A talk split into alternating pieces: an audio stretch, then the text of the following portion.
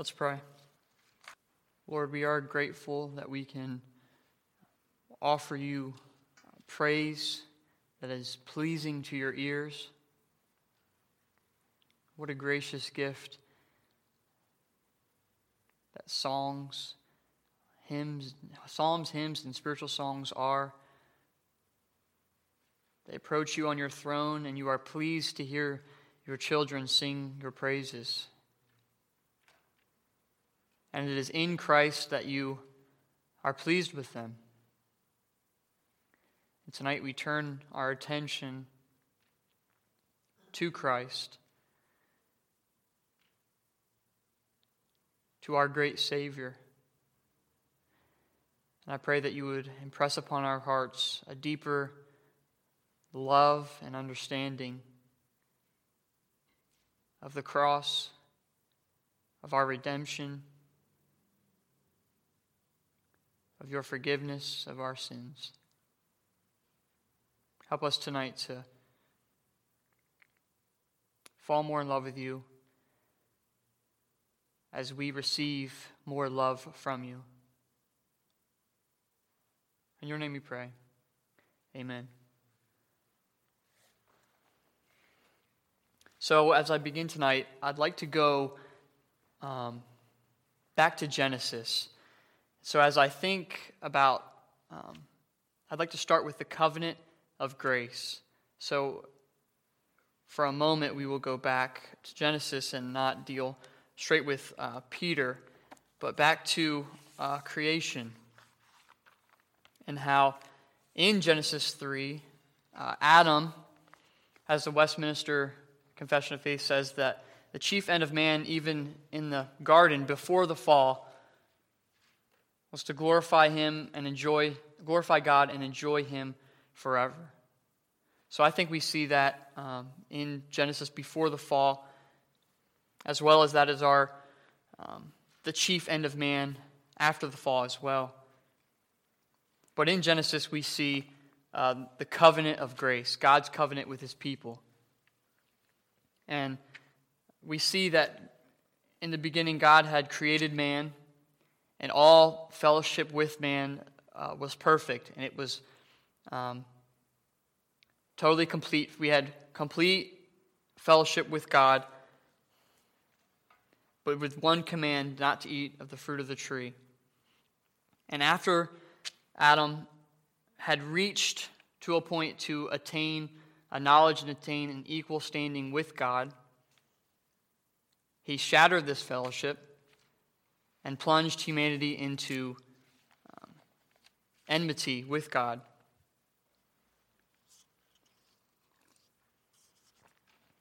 And with this fall came a great division uh, or a, um, a great divide between the, the God who created us and man, his creatures. The creature chose to worship creation rather than the creator. And because of the fall of Adam, the rest of humankind was um, plunged into uh, blindness, loving darkness, hating the light, refusing the light. But God, after the fall, in Genesis 3:15, God uh, makes his first promise to the man. He makes a covenant with man that he will um, restore his people throughout the Old Testament.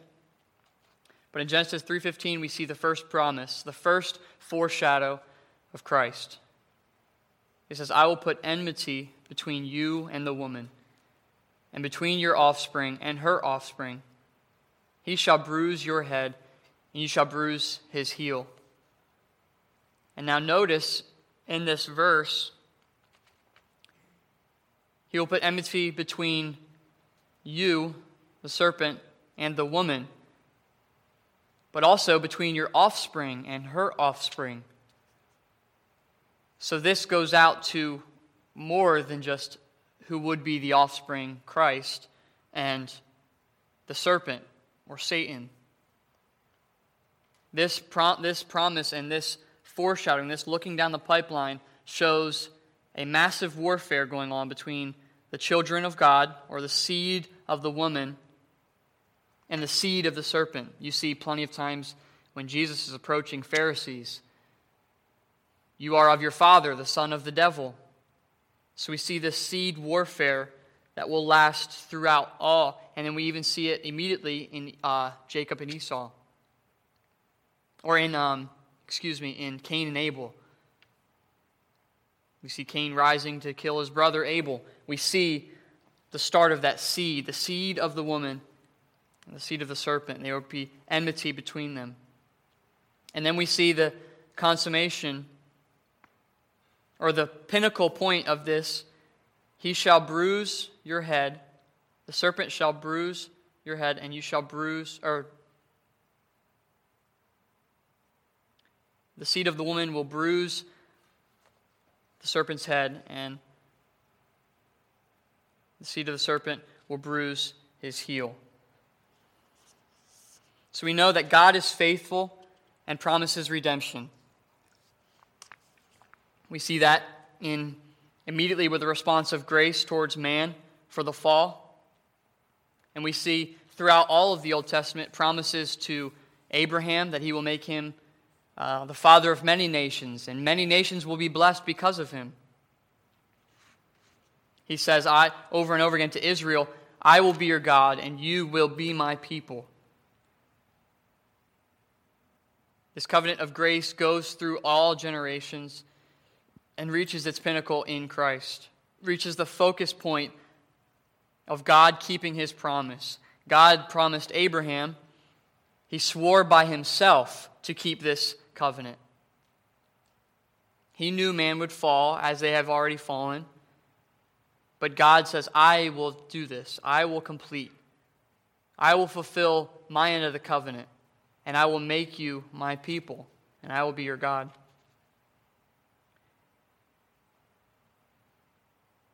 We see in uh, Jeremiah 50, if you can flip there quickly.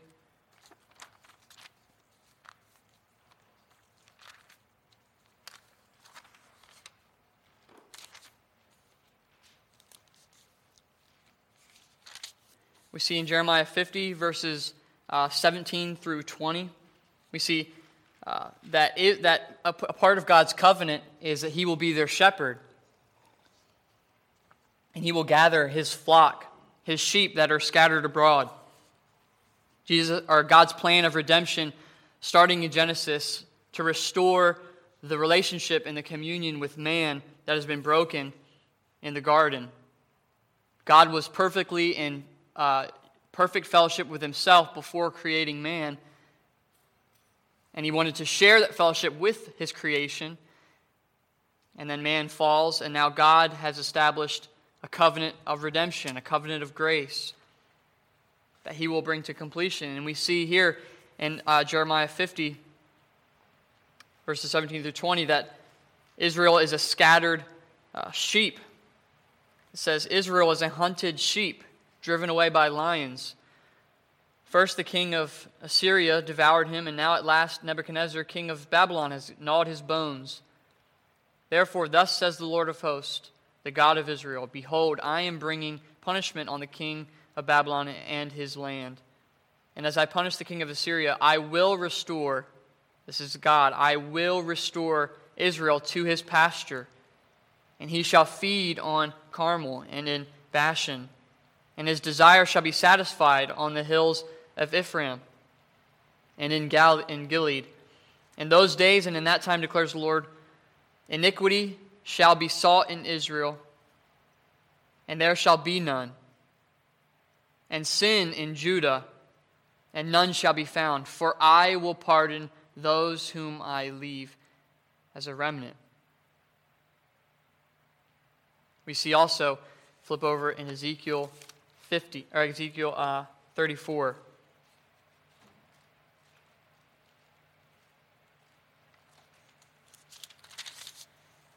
Ezekiel 34, we see this more clearly.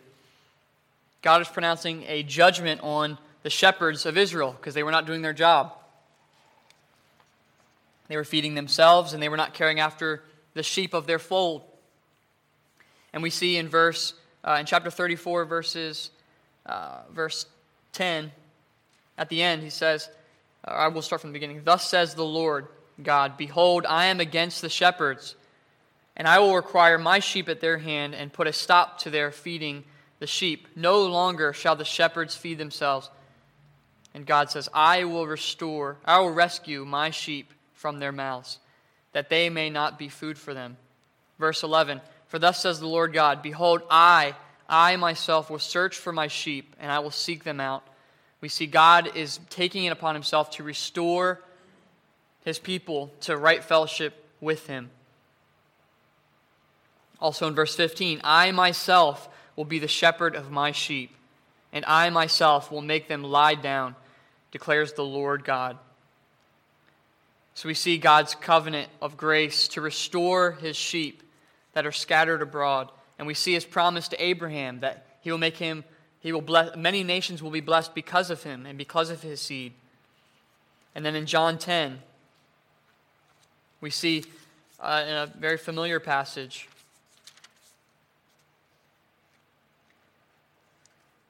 We have a man uh, in chapter 9, a man born blind, and he is healed.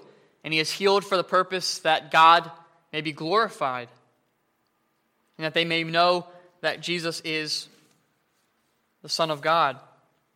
And then they, the Pharisees respond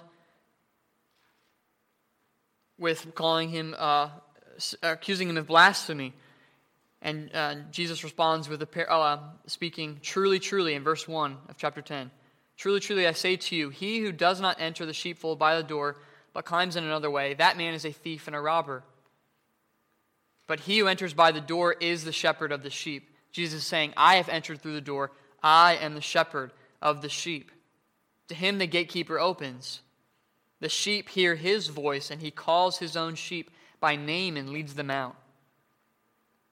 When he has brought out all his own, he goes before them, and the sheep follow him, for they know his voice. A stranger's voice, a stranger they will not follow, but they will flee from him, for they do not know the voice of strangers. Jesus says in verse 11, I am the good shepherd. The good shepherd lays down his life for his sheep. We see that Christ is the fulfillment, he is the shepherd he is the promised seed of David. That God promised to restore a people. This covenant of grace comes to a fulfillment in our passage.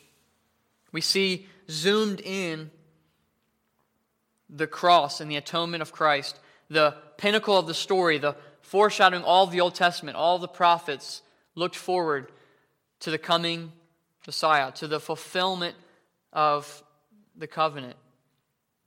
When Christ, or when God would redeem his people and restore them to right relationship. We see all throughout 1 Peter this covenant language, or this um, redemption of a people language. In verse 1, to those who are elect exiles of the dispersion.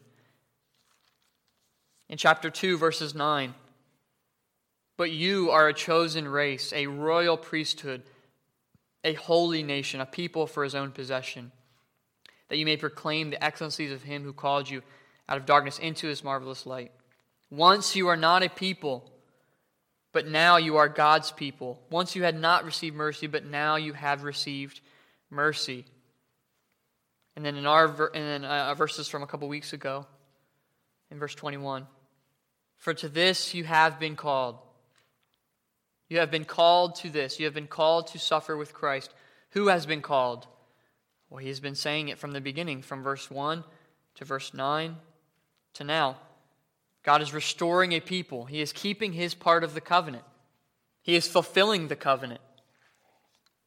He swore by Himself to do so. And so now, as we zoom in tonight and we take a, a really hard look at the atonement of Christ, we see the central point of this redemption. We see a couple of different things. We see the two natures of Christ. We see he's fully God and fully man.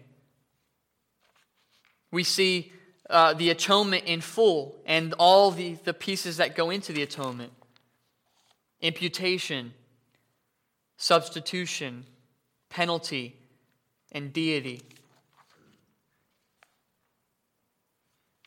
And then we will look at what this means uh, for us now. So, first, Jesus Christ, fully God and fully man. This, um,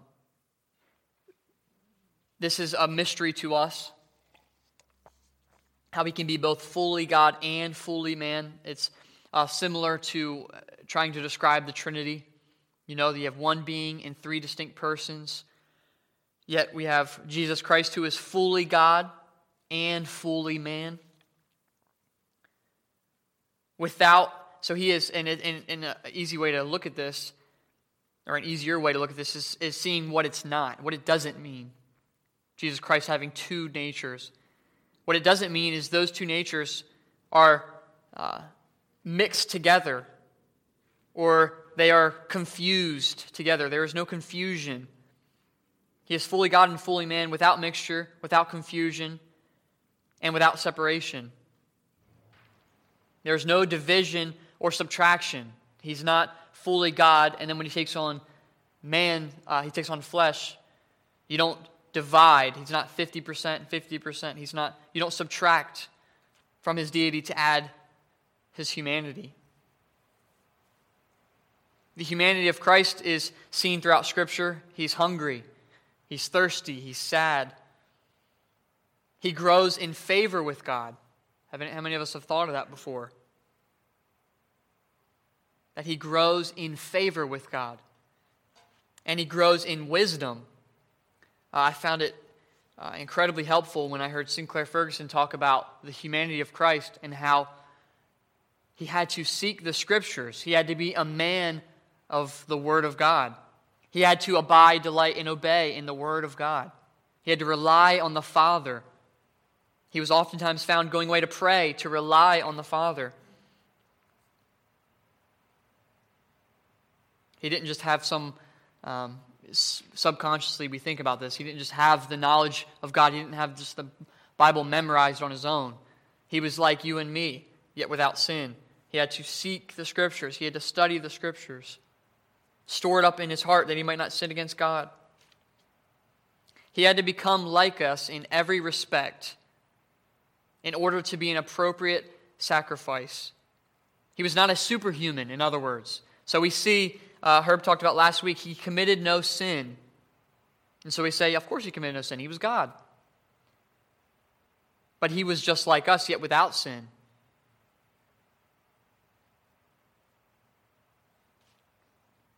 He was a natural man with natural feelings, yet without sin.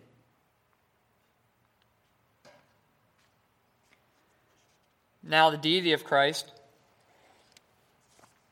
in order to bear the penalty, he must be divine. Only God can bear such wrath. Only God can bear God's wrath. And only God can raise from the grave. And now, and then after Christ's resurrection and ascension, he is uh, reunited with, he is also both fully God and fully man in his resurrection. So now let's move on to the atonement. And with the atonement, as I mentioned earlier, there is uh, four aspects that I want to cover. Number one, imputation. And I'll explain these substitution, penalty, and deity. And all of these are necessary for the atonement. The atonement is simply Christ's death and work on the cross, achieving salvation, redeeming a people for himself. For himself. So, first with imputation, um, scholars use this term double imputation. And what, impu- what imputation means is to credit or ascribe something to a person. So, what we have in this double imputation, and we see this in our text tonight, in verse 24, it says, He himself, I'm going to read both verses. Our verses verse 24 and 25. He himself bore our sins in his body on the tree that we might die to sin and live to righteousness. By his wounds you have been healed. For you were straying like sheep, but have now returned to the shepherd and overseer of your souls. So you see this, uh, this imputation, this, um, he himself bore our sins in his body on a tree, that we might die to sin and live to righteousness. By his wounds you have been healed. And then we see this covenant language for you were straying like sheep. He, Again, think about uh, the Old Testament language when he was gathering a sheep. He was gathering his people. He said, I will be their shepherd. For you were straying like sheep, but have now returned to the shepherd and overseer of your souls. So we go again back to this double imputation. So we, imputation is to credit or ascribe something to a person. And so in 2 Corinthians uh, 5.21 it says, For our sake he became sin. Christ became sin, who knew no sin. He was sinless. That's what verse 22 tells us. For our sake he became sin, who knew no sin so that in him we might become the righteousness of God. So, what is double imputation? So, double imputation is what is, so in other words, uh, what is credited to Christ? Our sin, this is what our verses are telling us. He himself bore our sin in his body on, a tr- on the tree. He has, our sins have been imputed, have been ascribed to Christ. And not only that, but his righteousness that he lived, his sinless life, has been imputed or accredited to his people, to the sheep that have been straying and have now returned to the shepherd. We are not merely uh, declared guiltless. That would be half. That would be half the imputation. If we were just guiltless, that would mean Christ uh, had our sins imputed to him, but then we were not imputed, we, were, we did not receive his righteousness. Therefore, we are now guiltless, and as, as if to start over, and then now what happens? So Christ dies for our sins, our sins are imputed to him, and now we are here to start over. We are just now declared innocent to move on about our lives. No, the other half, the double imputation, is now we receive Christ's righteousness. His righteous life, his sinless life, is now uh, accredited to our account. In Galatians uh, 3, go to Galatians 3 10, verse 14. We see this a little bit more clearly.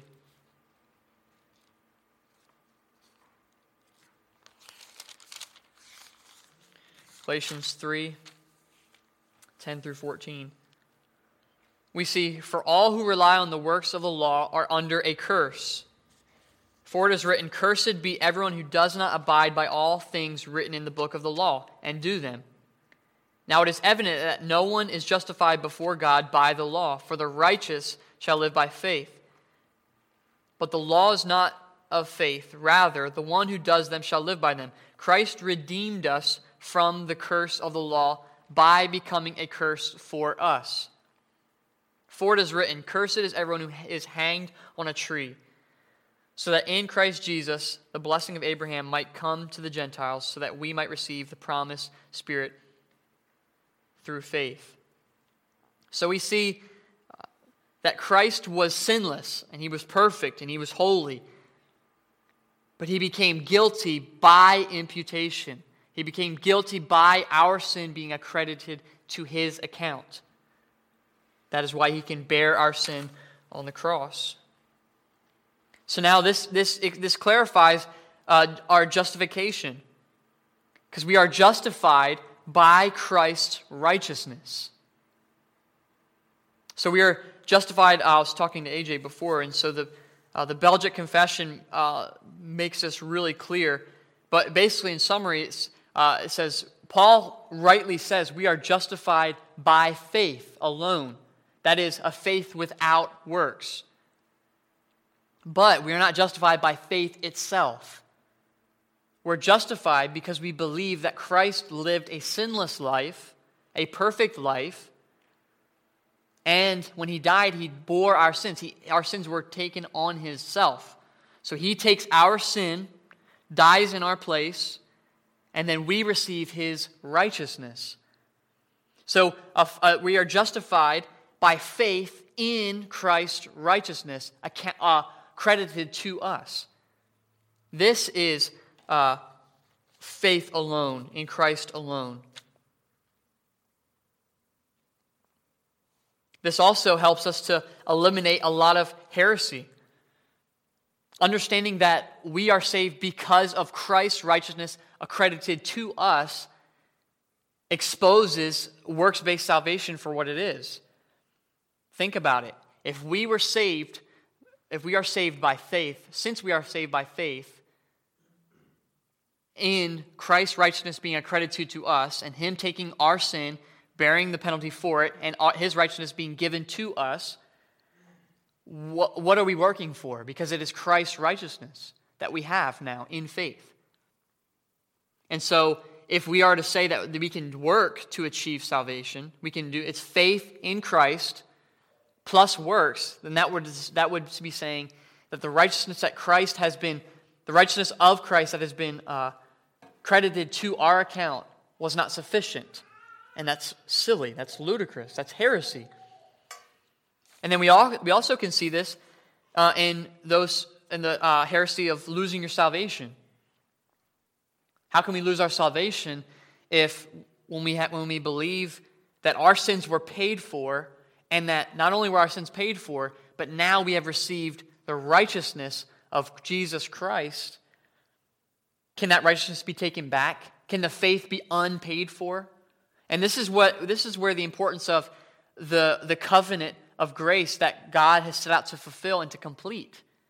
He has set out to save a people, to save his sheep, to bring in the sheep that are outside of his fold, to bring them in, to atone for their sin, and to give them righteousness.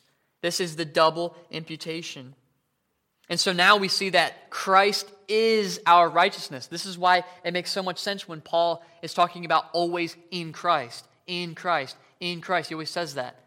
We are saved in Christ. What does he mean? We are saved in Christ's righteousness. The righteousness of Christ has been accredited to our account. We are now as righteous, we are now before God as righteous as Jesus Christ himself. We can approach God with Christ's righteousness on our account. Jeremiah 30, uh, 33, flip there real, really quick. Jeremiah 33, uh, verses 14 through 16, we see this. Behold, the days are coming, declares the Lord, when I will fulfill the promise I made to the house of Israel and the house of Judah. We saw this already the covenant, the fulfillment that God is working. In those days and at that time, I will cause a righteous branch to spring up for David, and he shall execute justice and righteousness in the land.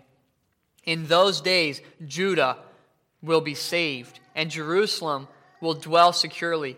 And this is the name by which it will be called the Lord is our righteousness. The Lord is our righteousness. Why? Because we have His righteousness uh, uh, accredited to our account.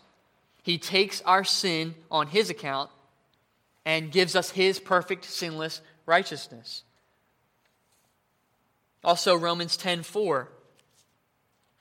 Romans 10 4 says, Romans 10:4 says, "For Christ is the end of the law for righteousness to everyone who believes." So we see that Christ is the end of the law. The law has no more dominion over you as believers because you are now accredited to grace. You are now under the law of grace. And we also in 1 uh, Corinthians chapter 1 verse 30 we see it most clearly. 1 Corinthians chapter 1 verse 30. And because of him you are in Christ Jesus, who became to us. So Christ became to us wisdom from God, righteousness and sanctification and redemption. so that as it is written, let the one who boasts boast in the Lord. Where is the boasting for works based righteousness? There is none, because the perfect righteousness of Christ is now on our account. We are now righteous before God. Again, I've already said that uh, we stand before God as righteous as Christ is. It makes total sense because we have Christ's righteousness. Christ is our righteousness. We see also that Jesus is the blessed man in his sinless life. Jesus is the blessed man that scriptures talk about. In Deuteronomy, a blessing will come on those who keep the law. No one can keep the law. Jesus is the only one who kept the law perfectly. He is the blessed man. Psalms 1 Blessed is the man who walks not in the counsel of the wicked, nor stands in the way of sinners, nor sits in the seat of scoffers, but his delight is in the law of the Lord. That's none of us. That's Christ. That's Christ's righteousness. Christ is the blessed man. Matthew 5 and all the Beatitudes. Blessed are the meek. Blessed are the poor in spirit. Blessed are those who are persecuted. Who is this blessed man? This is Christ. And this blessedness is, a, is accounted to us by imputation. Christ becomes a curse. Christ is guilty by imputation because our sins are now credited to him. And he suffers the full weight of God's wrath for them so that we might live in righteousness, in his righteousness. So now substitution. So that's the, in the atonement we have the four imputation, substitution, penalty, deity. So now substitution. This is not representation. He did not portray on the cross. In, in our verses here, uh, in, in 1 Peter, he himself bore our sins in his body on the tree that we might die to sin and live righteous. He himself bore our sins in his body on the tree.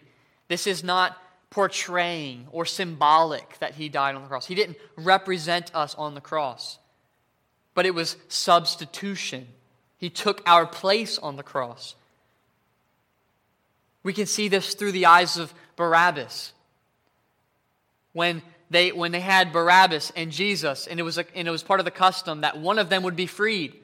One of them can be freed. And Pilate says, Who shall, who, who shall go free? And the people said, Barabbas. We want Barabbas. We want Barabbas to come free. The thief, the robber, the murderer. Through the eyes of Barabbas, we see the substitution. You think Barabbas said, He represented me? No, it was substitution. Christ took the place of Barabbas. Jesus Christ received the full penalty. This is the third aspect the penalty. The wrath of God in full. We will never know the full measure of this pain, how extreme it must have been.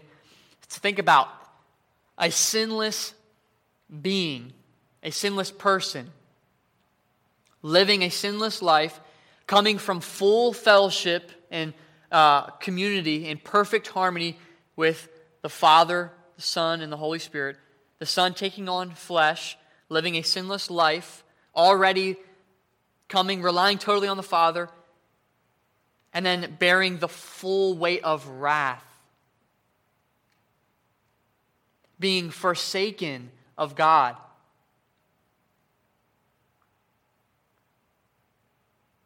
He was abandoned, left behind, deserted, and going from perfect communion and relationship with God to crying out, My God, my God, why have you forsaken me?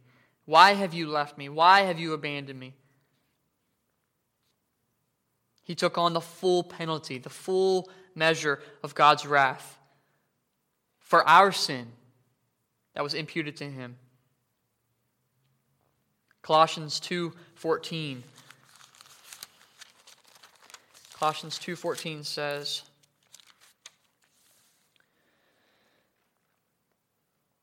starting verse 13 and you who are dead in your trespasses and in the uncircumcision of your flesh that is all of us all of the ones who in the covenant of grace God has set out to restore And you who were dead in your trespasses and the uncircumcision of your flesh, God made alive together with him, having forgiven us all our trespasses. How? By canceling the record of debt that stood against us with its legal demands. How did he do that? This he set aside, nailing it to the cross, bearing the full penalty of our sin We will never know the extremes of this. There's a mystery here. That Jesus was so extreme that he sweat drops of blood.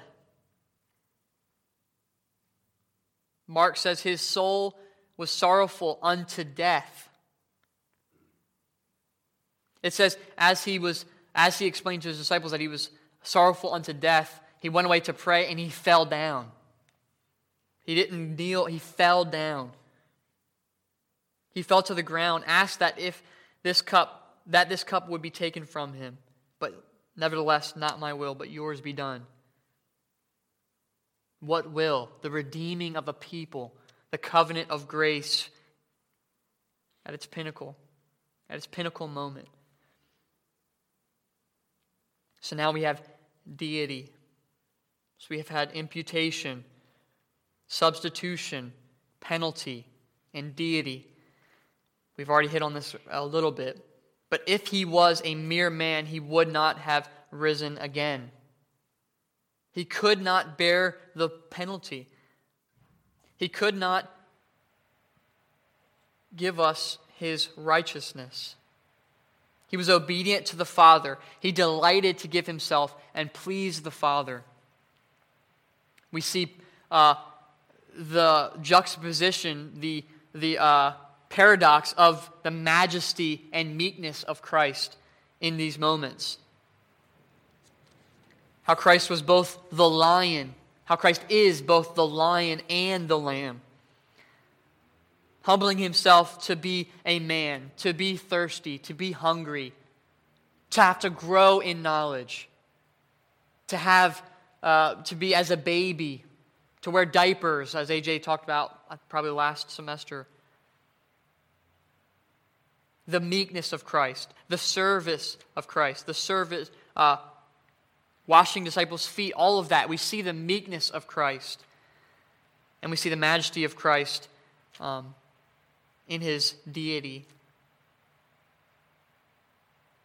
So we see this imputation, this substitution, this penalty, and the deity. So, what does this mean for us today? Well, to the unbeliever, and I'm not going to assume that we are all believers in here and that we are all part of the sheep, but we see in verse 25 that this offer is, goes out to you who are wandering. We have a good shepherd who leaves the 99 to get the one. And all of heaven rejoices at the one who comes to know him.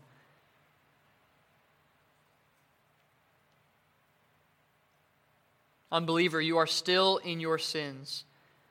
You are still a straying sheep. And you must come to the shepherd. You are under condemnation and will not escape the wrath of God for eternity. And a lot of times we hear this word, eternity, and we just get numb to it. It's not a day, it's not a week, it's not a couple of years. And believers need to hear this too, because we need to be sorrowful over the people who will be perishing in hell for eternity. It's not a day, it's not a week, it's not a couple of years, it's not even thousands and thousands of years. It's forever.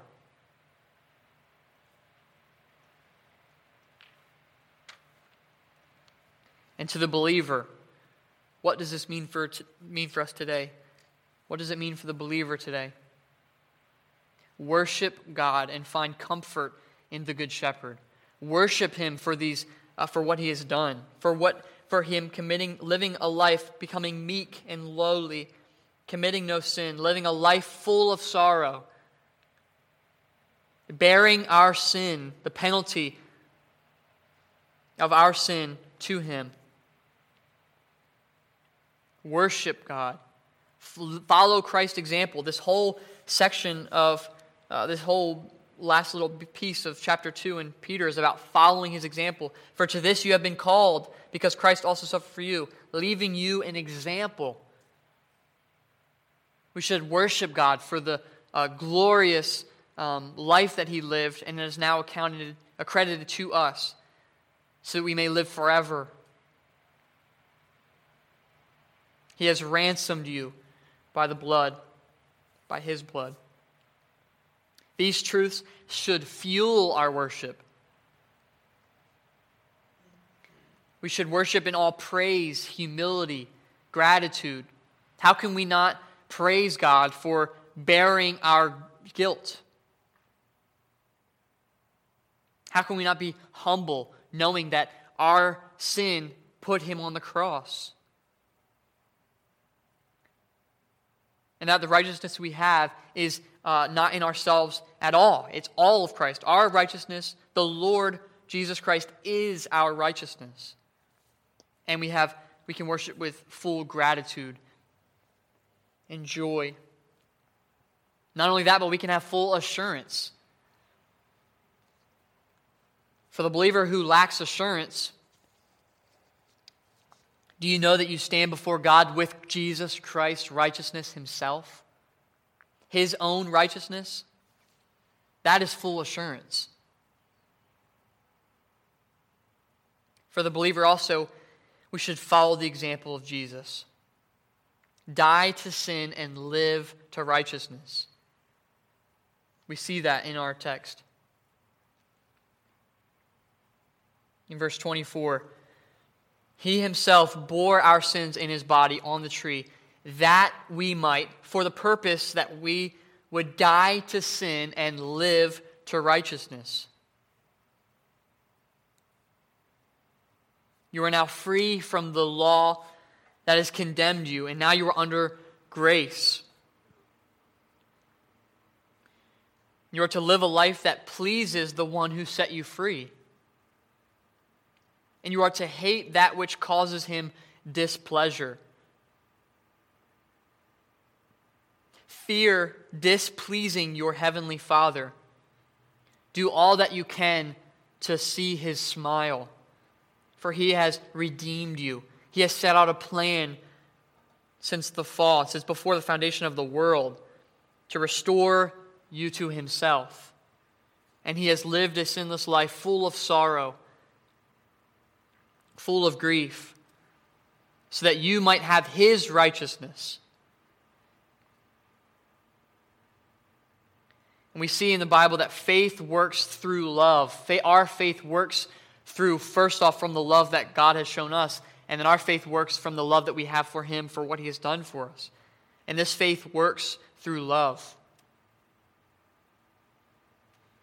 He died so that we would die to sin and live to righteousness.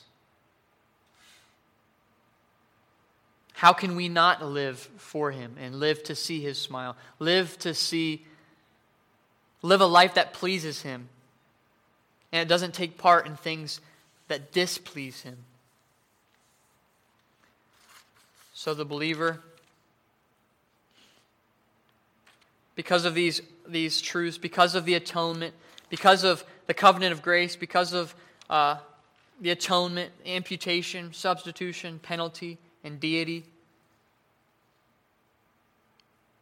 This should fuel our worship, and this should uh, bring us to the cross. This should um, lead us to live a life that is constantly dying to sin and living to righteousness for His praise and His glory. Let's pray.